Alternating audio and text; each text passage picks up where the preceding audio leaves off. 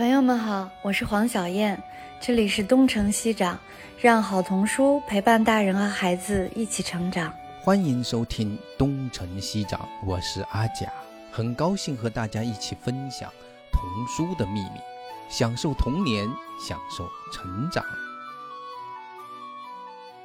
啊，欢迎大家来到东城西长。那我们今天的嘉宾大吴呢？他说过，他也是东城西长的忠实听众，号称每一期都不漏，是吗？大吴，你能先跟我们聊聊，你真的是东城西长的每一期都听过吗？或者说你觉着你有什么收获？然后我们再来，再开始来聊你的这个作品。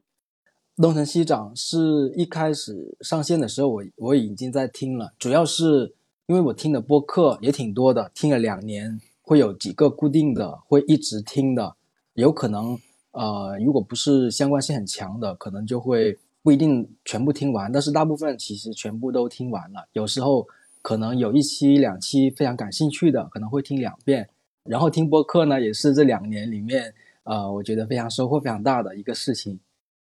嗯，对，就是我们今天特别邀请大吴，是因为大吴最近得了一个。起码在我个人看来是非常非常重要的奖，就是二零二一年新京报年度阅读盛典。新京报一共选了十二本书，就是成人书和童书各品类的书一起。那唯一的一本童书的奖项，就是绘本的奖项，就给了大吴的三部三部曲。然后那个致敬词是平凡生活中的奇幻诗意。我觉得这这个。致敬词短短的一句写的也特别好，因为大吴的作品，我个人是觉得非常让我惊艳的。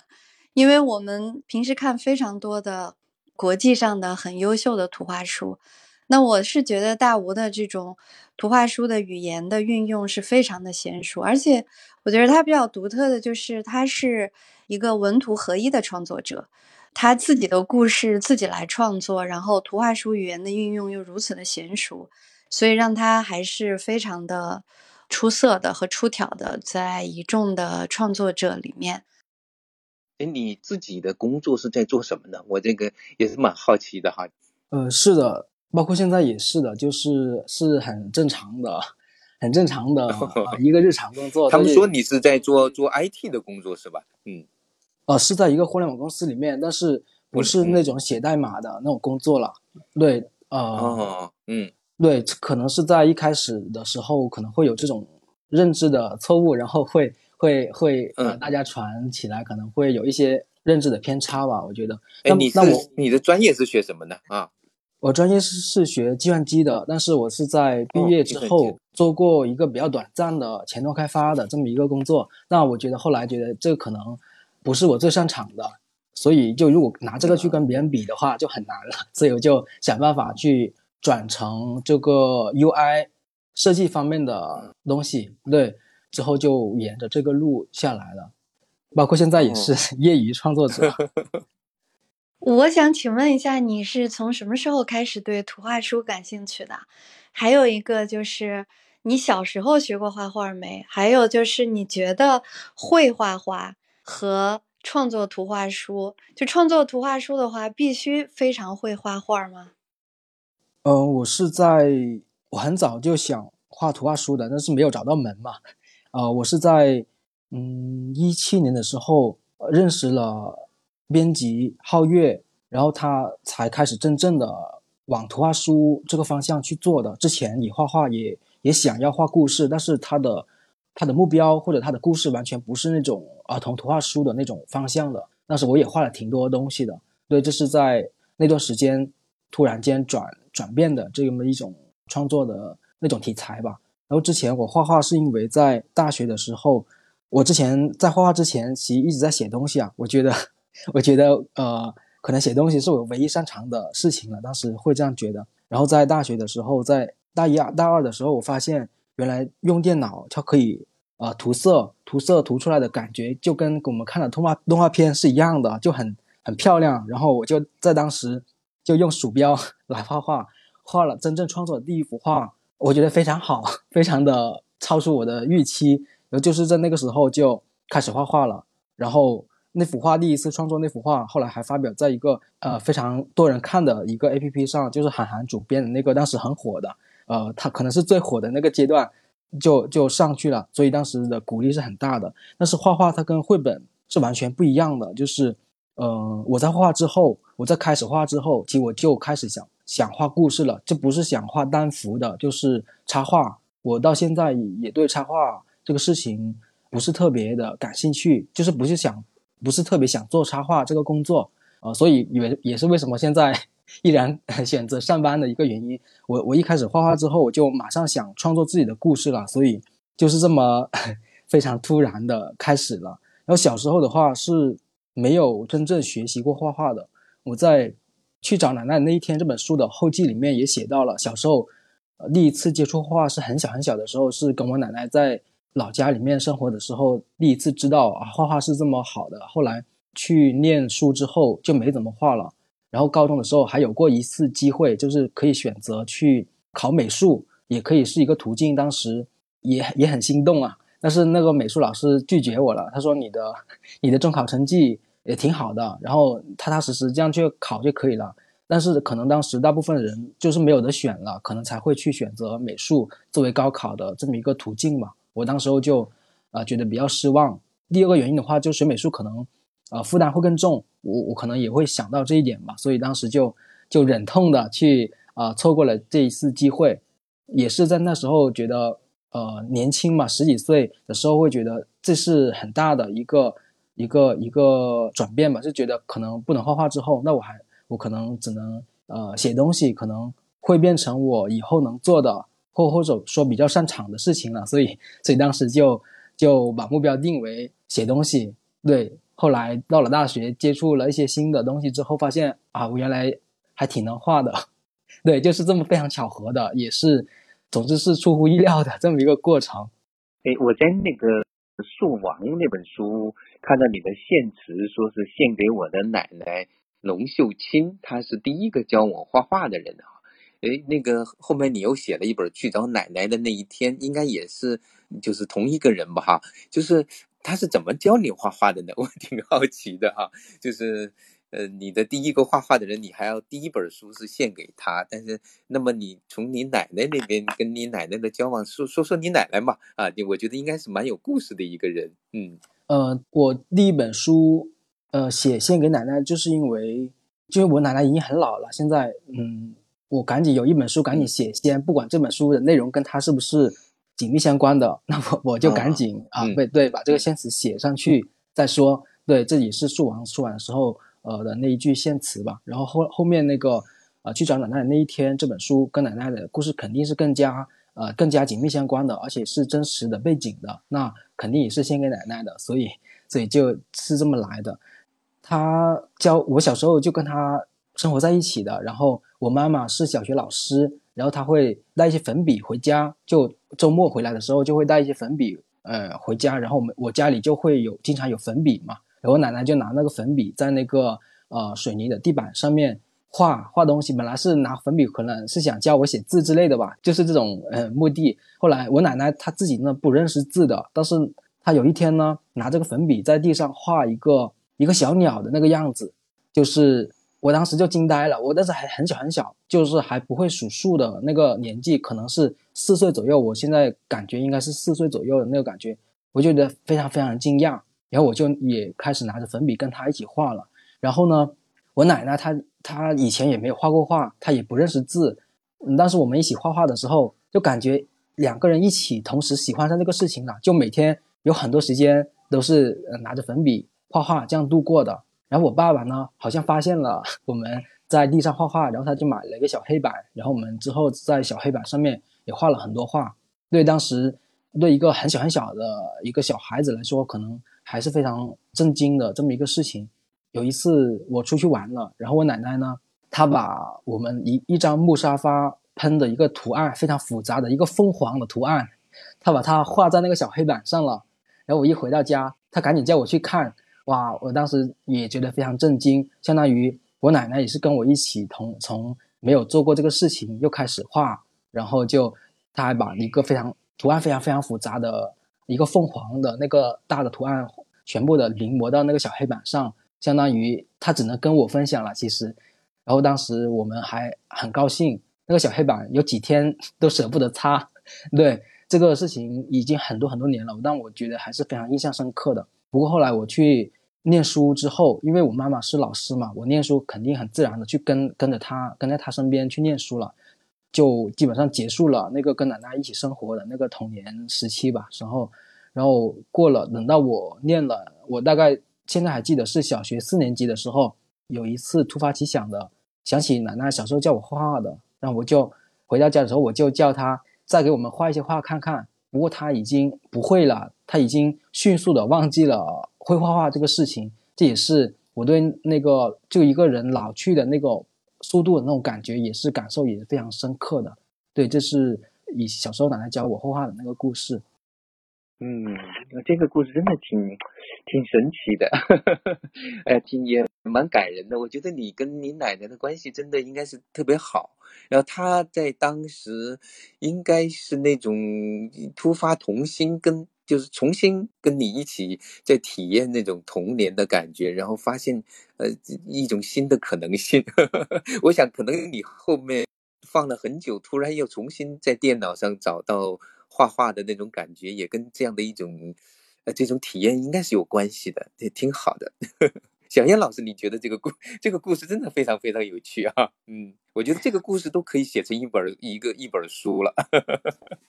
对我其实刚才也想问他，我就说树王也是献给奶奶的，然后创作了去找奶奶的那一天，我也想问他，我说你是不是跟奶奶长大的，然后奶奶对他的影响，那您刚才已经提了，那我就问一下，就是这这个书里面，其实他后面，我觉得我看大吴的这个绘本，我总是还是从儿童的角度看的比较多，就是他讲的这个故事，只有奶奶相信，还有奶奶，还有那个他那个脚边那个猫。竖起来了很多的毛发，就是只有 只有奶奶和猫相信他讲的故事，所以我我觉得它反映的还是那种儿童关照现实的和关照世界的相对的真实性。然后我有一个问题，就是这本书里面图像的处理，哈，就是人物形象有有几处是线描的，后面是着色的，这个有没有什么特殊的意义呢？呃，这个问题之前编辑也也探讨过，就是为什么要这样画。我说，一开始看不见奶奶，或者说奶奶不见了之后的那种恐惧，或者跟世界隔绝的感觉是很强烈的。包括主要是其他人了解就理解不了他的恐惧，都是很寻常的。叫你去吃饭，叫你去怎么怎么样，都是其实是两个完全进入不了这个小孩子世界的这么一种一种感觉。所以我就用一种就看起来画风不太一样的，他们是线描的。对，就是感觉是在两个世界的这么一种感觉，就想表达的就是这这个东西吧。然后其次的话，后面然后大家进来了之后，慢慢的呃，他们的世界就能够融融在一起了，起码是那种恐惧啊，呃，那种感受啊，可能相对来说就消散了。所以就就把它处理成这个样子。对，是是是这么来的。我觉得这个书也挺有趣的，因为这这本书是我最早。最早最早的一个一个绘本故事是比较完整的一个绘本故事，比《树王》还要早的。呃，当时的画风啊、故事的设计啊，可能都不够成熟，所以就一直放一直放着。这也是为什么会在两本书同时 献给奶奶的一个原因。那其实我们从你的你已经出版的这些书里面，最新的一本是《小鸟和雕像》，对吧？不是最新的一本，就是。去找奶奶的那一天，对，小鸟和雕像是第二本，对，啊，小鸟和雕像在前面。那你从创作的创作时间线来梳理呢？创作的话，应该就是呃，去找奶奶那一天是最早的，呃，非常非常早，在二零一六、二零一七年的时候就写这个故事了。那这个故事很特别，也很私人啊。我感觉这种书是很很难畅销的，就是但是能出版，我已经比较开心了，就因为它比较私人，这个故事。后来呢，就是到了小鸟和雕像，呃，再到树王。小鸟和雕像跟树王是基本上是前后脚一起写成的，所以他们都有一个比较大的特点，就是时间跨度会很长。因为我自己本身可能比较喜欢这种比较复杂一点的故事，当时的审美也也是这样吧，就是呃，肯定想创作一些 自己喜欢的，就讨好自己的那种 那种故事。对，然后树王结束了之后，又创作了三部，然后三部创作完了，我就有有一种非常强烈的感受，就是意犹未尽，就很想沿着三部这个方向把它把自己创作的那种感觉再得到满足，所以就创作了三三本。嗯，然后到了二零二零年。三部三部曲都画完了之后，感觉在创作上的那种感受是完全不一样的，是觉得又开阔了很多，所以就这个时候就感觉呃可以把那些老旧的故事再拿出来看一看，是否有能力把它完成。所以就当时也想着也想着尝试一些新的一些新的画法，包括在画面呈现上的，在技法上的，我也想做多一些探索。所以每本书风格可能都很像，但实际上在我自己看来是。每一本书，它的画法、它的技法什么的，呃，都是在变的。对它可能变的幅度没那么大，就是呃，我自己梳理的一个时间线。大家老师，你怎么看《小鸟和雕像》呢？我是觉着《小鸟和雕像》是他的所有的作品里，我我个人觉着看起来最累、最沉重的。我觉着他太想表达很深沉的一些、很很哲思、很深的一些道理，所以。在我看来，就是，嗯，它当然也是一部很好的作品哈，但是我觉着跟其他的作品，比如说三部三部曲啊这些，我就觉得它举重若轻了，很轻盈。小鸟和雕像就让我觉得很沉很重，然后有点缺乏儿童，就是比较缺乏儿童性。您怎么看呢？嗯，对，就是我们就有点像在就是。那个书友在 这个等于是做一个研讨哈，那个其实小鸟和雕像在中信他们在编辑在出版之前就发给过我，呃，我想可能小鸟和雕像是跟树王这样的书是大概是同样的一种创作的倾向的，就是。试图通过一个，就是通过一个故事来来表达什么？嗯，应该说，就是说，其实阅读它是一种很奇特的感受，就是是可能作者在表达的时候，他有自己的连接，但是读者呢，每个人他的连接又不同。那么从故事的连接来说呢，我跟小鸟和雕像的连接不深，说实话不深。包括看了后面他们发给我的导读，就是呃这样的一个隐喻，对我来说，我觉得可能这也是其中的解释之一。他这个故事的内核部分让我有点想到那个，呃，亚历山大和发条老鼠，就是一个小鸟的跟雕像之间，呃，然后最后雕像最后一直一直一直缩小变成一个小鸟的雕像，然后又变成了一只鸟，呃，那么从一开始呢，又让我想到那个快乐王子和那个小鸟，就是他会有一些影子，然后呢，有一些试图去表达。但是这里面呢，有我觉得不太容易驾驭，就是这个故事，包括就是它的可能它的那种表达的复杂性和这个话题的复杂性，可能作为一本图画书想要去完全承载是非常难的，因为有时候图画书在做一种减法，就是把那种很复杂、很深沉的某些东西简化为了一些东西，然后让每个人读完了之后，他因为。最终是由每个读者发生作用的，他自己联想了很多，然后自己去去想到了很多东西。所以，其实像比如说像露营，他会给人有留下了很多的空间，就读者他有很多的事情可以去做。就是像小鸟和雕像的，相对来说。读者可以做的事情比较少，就是他只能选择喜欢或不喜欢，或者是他想参与的东西呢？他需要他自己的人生的阅历之中有很多很多的别的东西去参与进来。但是呢，相对来说，可能我觉得大吴觉得去找奶奶的那一天很私人，小鸟和雕像可能是非私人的故事，但是。恰好可能读者的感受是相反，去找奶奶的那一天可以让读者联想的东西更多，而小鸟和雕像可能联想的东西反而偏少，因为故事已经挺完整的是一个故事了，就是而且似乎作者有他想讲的，但是读者他要找到其中的关联不是很容易，就是除非他有有些类类似的这样的一种经验去去勾连它。但是总的来说，我觉得《小鸟和雕像》它是一个很完整的故事，它的故事本身的架构，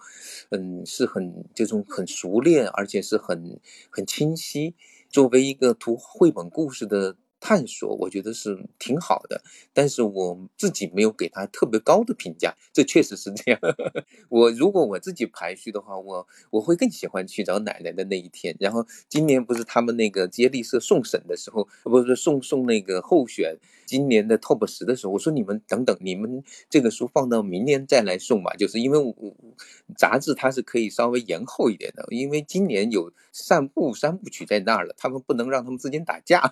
我们。只能选其中的一本，所以我是我是这么去去看的，对，大概是我的一个想法吧，嗯嗯，是对的，我我 非常理解阿佳老师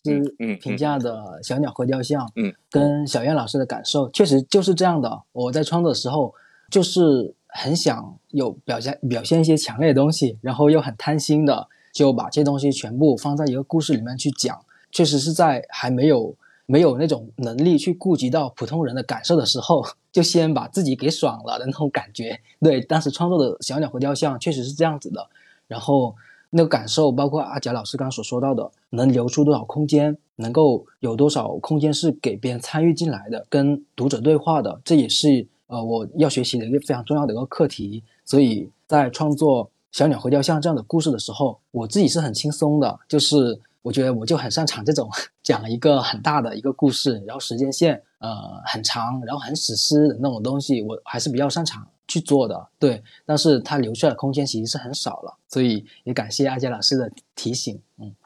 其实我觉得这个作品，嗯，我不知道我这样讲对不对啊？我觉得你可能太想讲一个道理，或者太想讲一件事。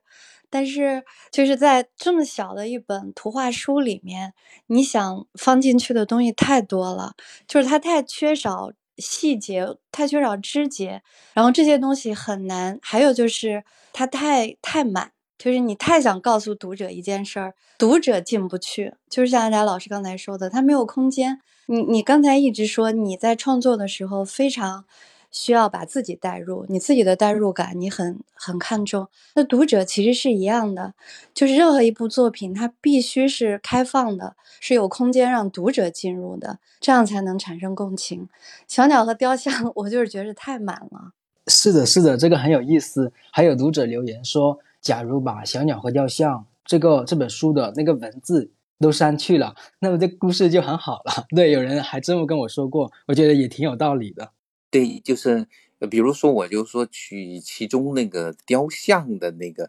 呃，它在不断的，好像是变成各样各种各样的那种形态，然后最后当它被毁弃的时候，那那一幅就是有个大头像，那是一个大佛像，是吧？那个是最左边的那那一幅图画，然后呢，它的佛像的前面呢，又是一个钉在十字架上的耶稣像。嗯，然后下面又有沉思的思想者的像，就是等于是在这一幅画面里面已经承载了很多很多的信息。要想把这些信息去跟这个故事去关联，然后这个读者他，尤其是小读者，他其实是找不到线索的。就是可能大人会觉得，嗯，这里面他可能会有一种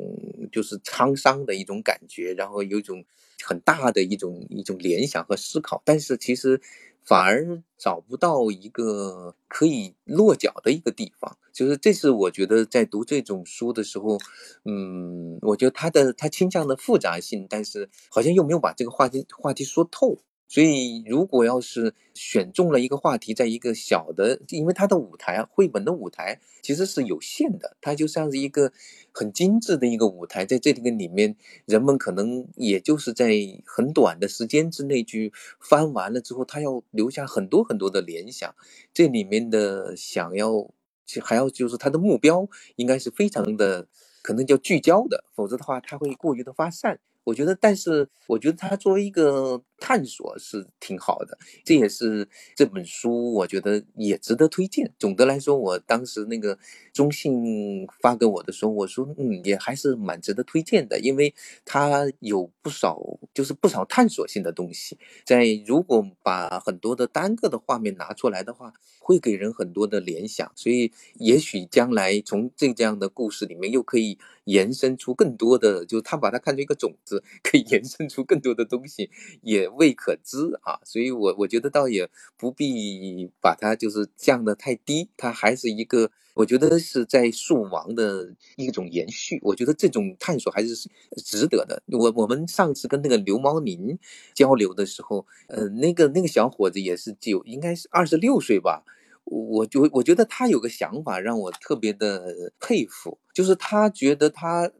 才二十六岁，他没有太多人生的经验要去分享给别人，但是呢，他有他自己的故事，然后他把他自己的故事呢。就是他很真诚的表达出来，反而这个特别能打动人。这个我们上次跟小燕呃老师聊也是的，所以你看，像是散步三部曲，还有像去找奶奶的那一天这样，其实是小故事，但是它有很真诚、很真实的那部分，而那部分可能在创作的时候都没有特别的去想，去很刻意的去表达，反而那些东西打动了读者。我觉得这个有时候这个可能是创作中最宝贵的那一部分。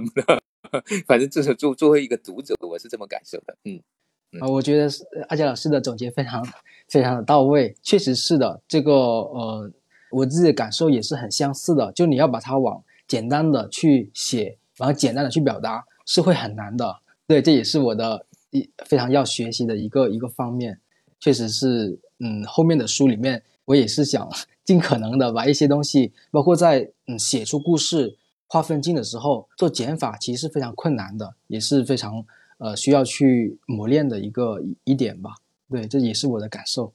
其实我觉得主要就是做创作图画书的时候，不要想讲道理，这个其实是蛮重要的，就是不要主题先行。而且我觉得你如果是想表达比较宏大的这种，因为你是创作者嘛，你原来就是写文章的，所以我相信你肯定有非常多的。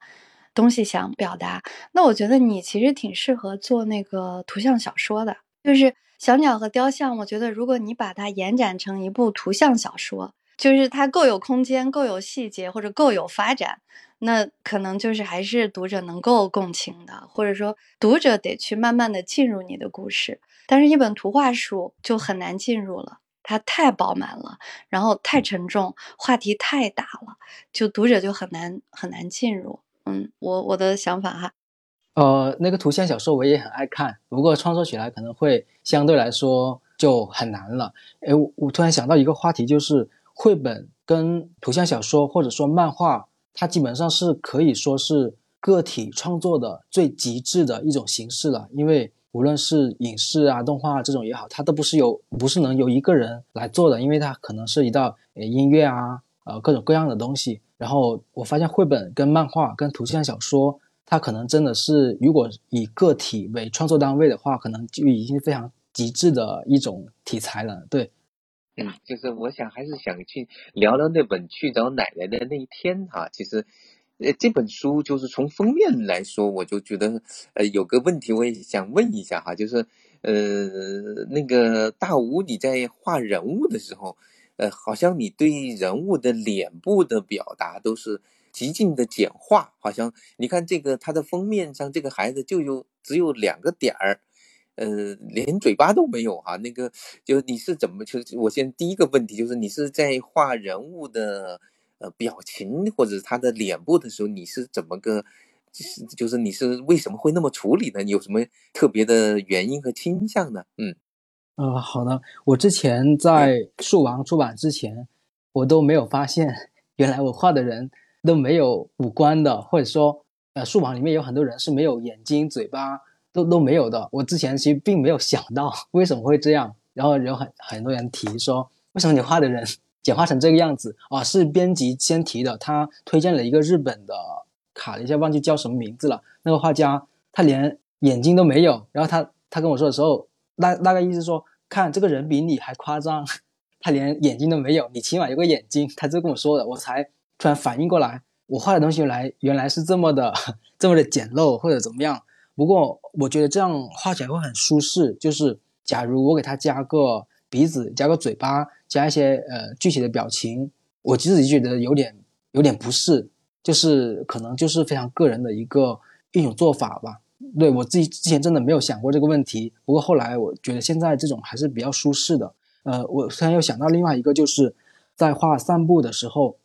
散步画完了给编辑看的时的时候，也有很多编辑来讨论嘛，就是他们说两个小朋友出去散步，他为什么像两个小老头一样，就是面无表情的，然后又不是蹦蹦跳跳的，就直接这样走，他们会觉得可能跟呃潜意识里面或者呃。自己的感觉里面那个儿童的感觉是不一样的，他们会提这样的一个问题或者修改的意见。我自己是比较反对或者 或者是否定这种东西的。我我觉得不是说两个小朋友他出去散步，他就应该欢笑着手拉手的蹦跳蹦蹦跳跳的那种感觉。我自己是很反感这种刻意的摆拍的这种感觉的，所以这也是可能也是自己。个人审美上的一些选择吧，对我就补充这个，看是否能够回答阿贾老师的这个问题。好吧，我们不是呃不是在那个拷问你啊，对我，但是你这个回答倒是解决了我一个很有很有趣的一个就是一个疑问，就是其实。当这个主角，然后大家在看着他的时候，他没有表情的时候，因为你一旦画上了嘴，画上了什么之后，他就就有了表情，就是五官饱满的时候，他就很多时候他们会用两个点，一个一个嘴巴就可以表达复杂的感情，就比如米菲。但是在你的作品中，他没有表情，实际上他该有什么样的表情，该有什么样的想法，完全取决于读者。这就是留白，这这种留白呢，可能你是对吧？是的，是的，呃，这个确实是嗯留白。嗯，就我后来看了一个乔恩·克拉森的那个访谈，他也说自己画的人很僵硬，也是没有嗯怎么样强烈的那种情绪的，只有一个眼神。我当时就共鸣非常的强烈，我我也是这样子的。我觉得我们像这种很僵硬派，我觉得 我就可能就是这样，就是我觉得画这个人。他只有一个眼睛，我是觉得非常的舒适的。就是大部分的时候，如果是一个小朋友也好，是一个普通人也好，就是我觉得可能大部分时候是没有什么表情的。可能比如我们开玩笑或者说笑，或者呃有很多情感的那种时刻，相对平静的时候是很少很少的。就是大部分时间可能都是很平静的。可能这也是我我能解释的一个一一个说法吧。所以其实，在看到你那个去找奶奶的那一天。那个时候，其实因为有个封面的人物的大特写，但是因为他没有表情。读者实际上不知道这本书将会发生什么高兴的事情或者不高兴的事情，就是那个去找奶奶的那一天到底是好事儿还是不好的事儿，你无法预料。但是实际上，当我们看到故事的里面的时候，就讲的其实是一个去探望生病的奶奶的这样的一个故事。然后这个故事里面，我我有有跟那个刚才你已经解释了那个问题，我觉得蛮好玩的，就是。当那些人就每个人刚开始是只是线条画，然后好像他们跟跟这个孩子之间是没有融入到他的。真实的世界里，后面渐渐的融进来了。但是这个后面里面，他去找这个奶奶的过程之中，其实有那么一点点，就是我我觉得就是有点是似乎在我看来是有点借用了那个小红帽的那个一种思路，就是有不同的动物在看着他。但是我就对那个三个动物和后面的恐龙非常非常感兴趣啊！为什么会是出现的？实际上第一个应该是个狐狸吧，是不是？然后第二个是。呃，是一个鹤呀，还是什么？那个是鹅，然后第三个应该是个牛，对吧？就是为什么会选择这样的几个动物作为这个孩子，像是类似他的保护神？这里面有没有什么特别的原因啊？这几个动物的选择，我也是呃想了挺久的。就是首先，确实是想画出一种它被凝视或者他很恐惧的一种感觉，就是可能在镜头放在某个角落里面。然后有个眼睛在看着他，那种恐惧的感觉是，呃，我是很想通过这种方式来呈现的。那么选择什么动物呢？我想了一下，就是在我们南方，在中国南方地区，尤其是我自己是湛江人嘛，然后就想着，假如小时候真的发生这么有点危险的这么一种感觉的时候，会是什么动物？后来我就选了一个是，其实一个像狼狗一样的东西，可以就是一个大狼狗吧。然后第二个是一个鹤，就尖尖的嘴巴。第三个呢就是一个牛。我就是想，因为我这本书还有另外一个想法是想，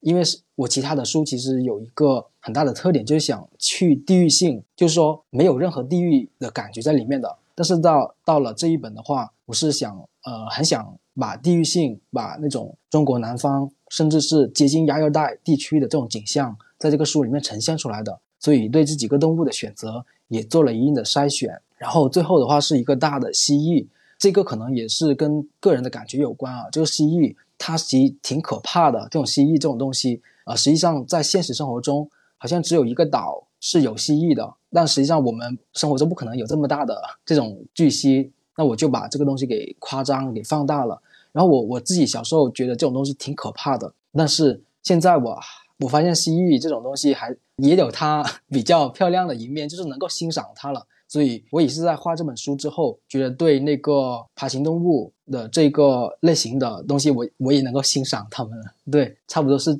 这这样的一个原因。哦，原来他那个第一个看起来有点像狼，有点像狐狸，是一个狼狗啊。对，好吧，我我还是没有没有把它认出来。那个鹤鹤，我是觉得有点那个，但是我一直以为那是个恐龙，原来是蜥蜴。好吧，可能就对但，因为它太大了。是的，而且好像这个他们的形象是在一开始就在那个孩子的孩子他的好像他的。床边上的画景里边就有了，就是他平常就已经在想象出来了这样的一种存在，有比较激烈的这样的呃两种动物之间好像在争斗啊，好像这个这里面有这样的一个伏笔在一开始是这样吗？呃，是的，就是这也是如果因为一本书出来的话，会收到各种各样的评价，包括从各个维度里面的。然后还是得留下一些线索，就是能够说明这个事情他为什么会有这样的幻想。那可能是为什么奶奶又会相信？可能是他在之前演示过，在脑海中演示过这么一场斗争，然后他可能给奶奶讲过这么一个故事之类的。反正可能有过类似的，就把它画过下来，然后他去，然后再去经历一个真实的这种恐怖的、夸张的这么一些情节，然后这样接结合起来的话，他在逻辑上面是。呃，比较通的，对，也是想到了这个，呃，才才去做这样的设计。嗯，是的，那个小燕老师，你有什么补充的啊？我是想问一下，就是他刚才说的那个没有眼睛的那个是安野光雅吗？然后还有一个就是大吴，我想问问大吴，就说你的那个，就是他好多好多个书里面，就好多人说他的书有这个少年感啊之类的。就是他有一个 signature 的人物，就是你现在这个头像，就是穿着黄色衣服的这个少年，就是好像贯穿着你很多部作品。你未来还会在创作绘本的时候，还会把这个这样的一个形象作为主角去运用吗？呃，第一个问题是那个不是暗野光雅，是另外一个突然卡住了。他他的书都是很很轻的，就是没有个什么简单的故事，好像比如夏日之类的。那个作者非常非常特别，跟所有的绘本作者都不一样。他的书的故事都不是一个情节很重的，他都是呃很很漂亮，但是没有什么情节的那个故事。在日本，他画了挺多绘本的，就是一个特别的存在。我现在手边 没有看到那本书，想不起来的，不好意思。然后第二个问题的话是，呃，之后估计会继续。如果这个故事是发生在这么一个。两兄弟或者一个小男孩身上的话，呃，可能还会继续用这个形象去讲述的。如果他的年龄啊，他的身份刚好是符合的话，我觉得呃会继续去这样讲的。然后包括在现在在创作的一些故事里面，也会涉及到嗯这个形象。对，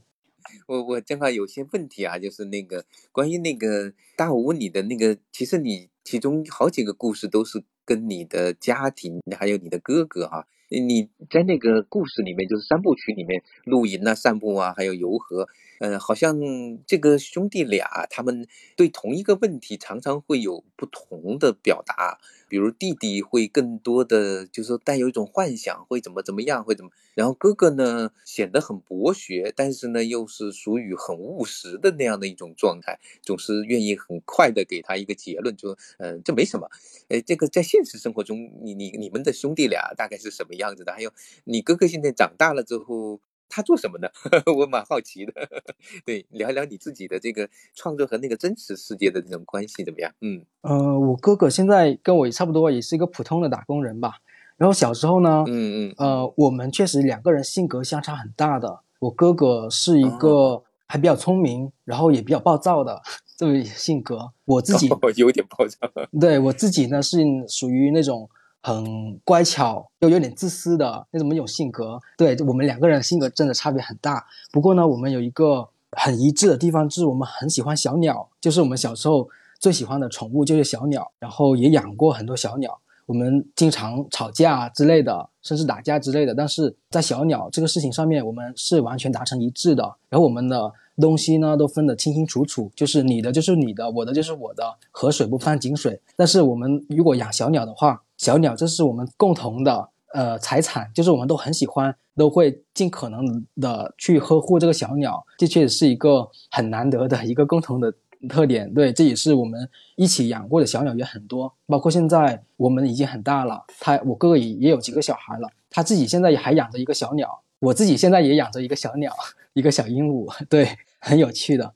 你的那个三部三部曲和你就是阿佳老师刚才问的，你和你哥哥小时候的这种童年童年经历在一起有关系吗？呃，我其实每一本书都写了一篇后记，三部三部曲呢也写了，不过可能是出于成本的考虑啊，在那个折页上面没有，最终没有用我的那个后记，呃，可能地方不够放了。那我在那个后记里面写的也写了，就是来龙去脉，就是这几个故事为什么会产生这样的灵感，实际上是产生这个灵感的那些事件啊，是非常非常具体的，也是跟这个故事呃还是有点接近的。比如像在地下挖出一个很大很大的这种山药，而且是在一个非常门前一个非常普通的地方，就很不起眼的地方，然后这个就直接成了。三部这个故事的来源确实是非常具体的那些事件，包括在游河里面把一个东西看成另一个东西的这种经历，确实是真实发生过的。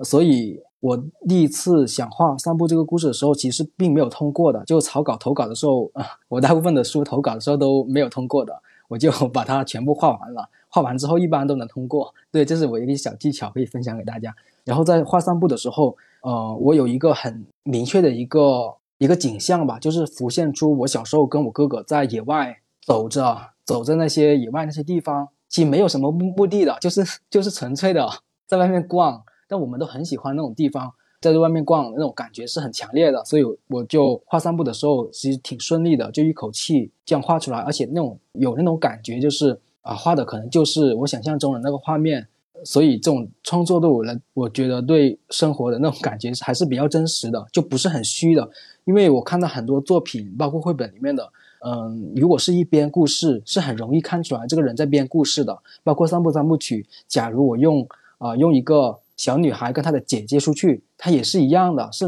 完全是可以的。或者用两个小动物啊，一个兔子啊，一个一个什么东西，它完全是可以完全可以讲这个故事的。但为什么要啊直接画两个小人物，而且把这个名字都套用进去？可能也是在创作跟表达上面的一个选择吧。对，还有的话跟生活的经历，除了三部三部曲这种跟童年的感觉是非常接近的，所以小读者可能也更容易进入的以外。包括像树王啊这种，虽然刚刚也讲过，它可能是一个很大的故事，想讲的东西比较深，但实际上它也是来自于我很想种一棵树的那种感觉。一个想法，它如果在你的脑海中持续了很多年的话，它变成一个故事还是比较呃顺理成章的。可能是一个点子，它反复的去，你如果想到它的时候，相当于反复的去触达它，反复的去打磨它，反复的去。灌溉这棵甲，这个内心中的树，它像故事就像树一样，慢慢的生长出来。这种感觉，我觉得是呃创作故事比较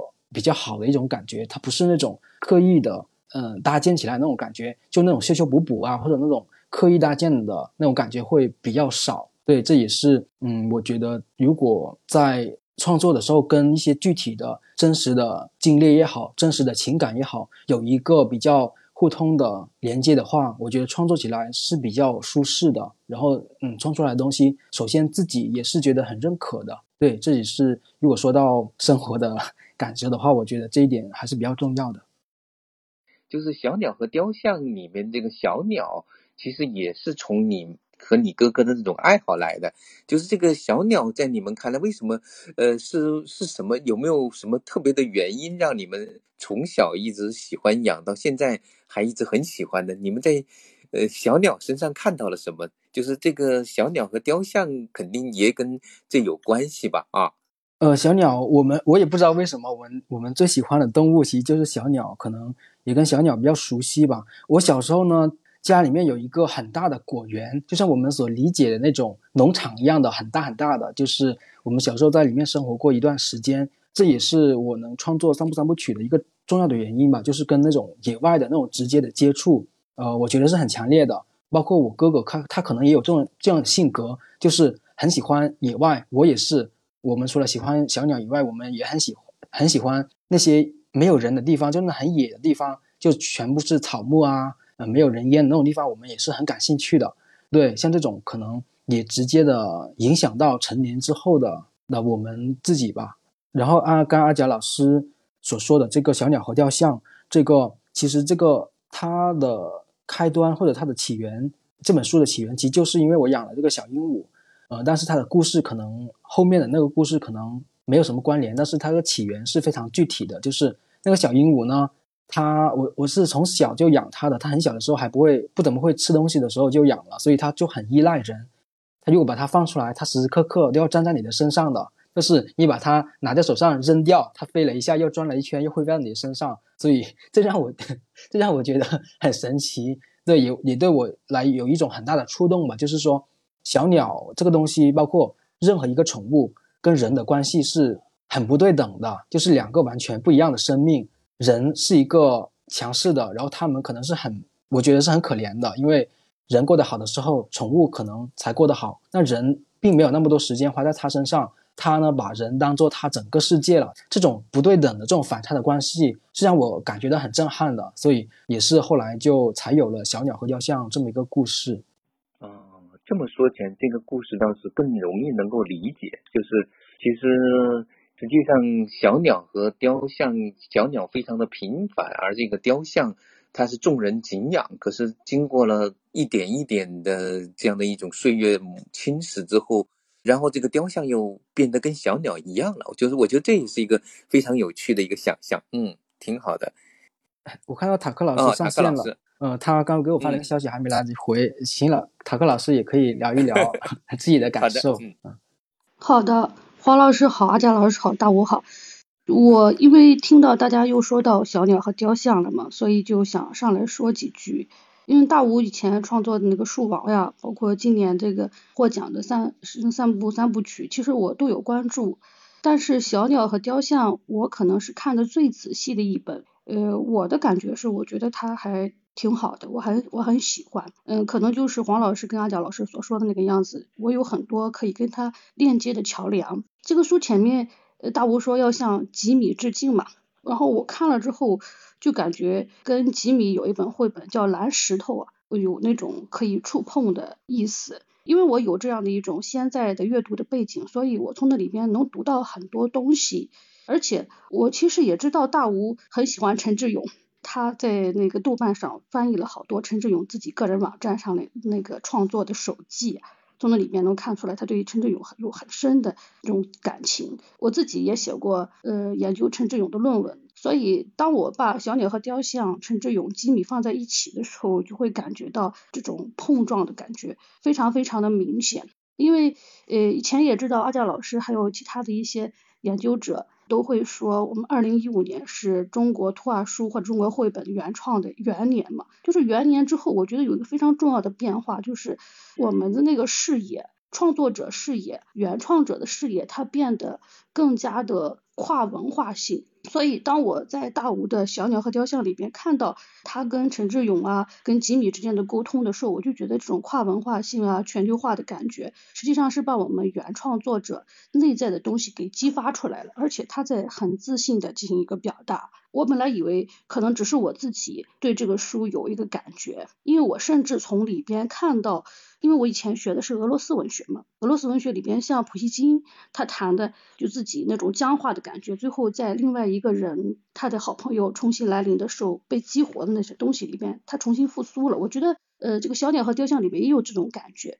所以我觉得这种对话的东西，它是一个可能显得有些成人，所以我就说，哎，这是不是我一个成人的一个不是非常恰当的一种错觉？但是后来我跟我一些推广绘本的朋友交流的时候，他们会说，哎，我们把小鸟和雕像拿给呃幼儿园大班的小朋友来读，还有一年级、二年级的小朋友来读，他们都非常的喜欢。然后我就在想，为什么是这个样子？也可能是因为小鸟和雕像本身，它在图画当中的表达其实已经非常的圆融了。所以我有时候不看那个文字，我就在看那个雕像。我记得有一个有一个画面，就是有一个呃行走的人哈，然后他坐在那个地方雕那个雕像，后面是有一个像河马形状的东西。我觉得这种河马的图像呀、人呀，还有鸟呀凑在一起，显得非常的奇异。所以，呃，有的朋友可能就会认为这个是把大吴的文字拿掉，把它变成一个纯粹的图画的这样的一个呃无字书的形式也可以。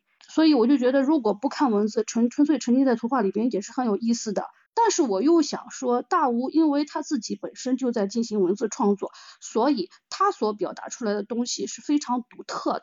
我觉得如果给我一本大吴的 拿掉文字的书，让我来配文字，我不会配出他那种感觉来。所以我就觉得他用他自己有特色的表达放在上面，反而是挺珍贵的、挺独特的一个东西。呃，所以我在这边讲大小鸟和雕像讲了这么多，因为其他的没有太多的呃研究，没有太多的聚焦。所以就只能讲这么多。也许呃，我接触了呃三部三部曲的话，我可能还是会认为，还是会觉得他跟陈志勇的《夏天守则》呀，两兄弟之间那种关联会非常的密切。也可能我还是会对三部有更明显的那种体验，因为我本身就是日常每天都在散步，然后在散步的过程当中看到非常多的日常当中奇异的现象。我甚至在我们家那个小路上看到过，就像龙猫经过的时候。然后一片大风，一片大雨来的，非常奇异那种景象。我觉得这个呃，如果是能够在大吴的笔下得到回应的话，我觉得我会变成一个非常幸福的读者。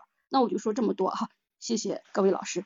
啊，谢谢塔克老师。刚刚我我想更正一个地方，呃，豆瓣上那些陈志勇的那些呃翻译不是我翻译的，那个人不是我，那个可能是一个呃，可能是有有一个信息的偏差，对。不过我确实是很喜欢陈志勇，我也收到过他送给我的那个他的一个出版的一个笔记书，都是他的草稿，还有他写的一张卡片，这也是我可能作为作者的一个小小的追星成功的这么案例吧，也跟大家分享。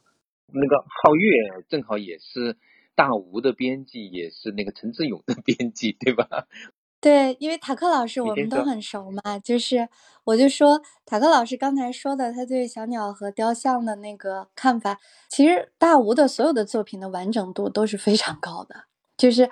他在这方面，我觉得他还是因为他首先是一个创作，就是文字的创作者，他是非常会讲故事的。那就是小鸟和雕像，它肯定也是一部好作品，因为它表达是非常明晰的，就是它是一种非常正向的相生相长的关系。其实小鸟和雕像都在改变，一个是外在形象的不断的改变，一个是内在精神气质的不断的改变。然后小鸟就是它不离不弃，一直相守，然后换来了雕像最后的生命。但是我就不是特别明白那个小鸟。一直留在雕像身边的，当然你这个里面也有也有，他原来是崇拜，后来是什么？后来是什么？就是我我我还是会觉得小朋友可能会去理解这样的一种情感的，稍微的有一种困难性哈。那今天要不然我们就到这儿吧，非常感谢大吴大家老师。是的，是的，挺好的。对，其实一个好的创作者，他必须首先是一个好的生活者，也是一个好的读者。所以我觉得大吴虽然很年轻，但是有这么多很好的体验。如果能够坚持下去啊，就是其实我也有一点点好奇，就是嗯，我们知道可能你刚刚开始创作不久，但是实际上你的这种图画书的运用的娴熟，就是那种语言的运用，这种娴熟还是蛮让人惊讶的。就是这些可能是某种天分，或者是某些文学的这种这样的一种素养在这个里面。所以今天聊下来，感觉挺好的，有个很很完整的一个认识哈。感谢大吴，然后我个人觉得你是最有走向国际的 可能性的一个中国的年轻创作者之一，加油加油！我特别希望你的作品在国际上到处开花，祝福你。好，谢谢小燕老师，谢谢贾老师，谢谢塔克老师，也谢谢各位啊听众朋友们啊！我我刚刚听阿贾老师说我很年轻，我觉我觉得自己已经 挺沧桑了，一点都不年轻了。对，呃，然后呃聊的也很愉快。非常感谢大家，那就再见了。好的，谢谢啊，谢谢大吴，谢谢大家，好吧。好，拜拜，拜拜，到这里，拜拜，拜拜，感谢。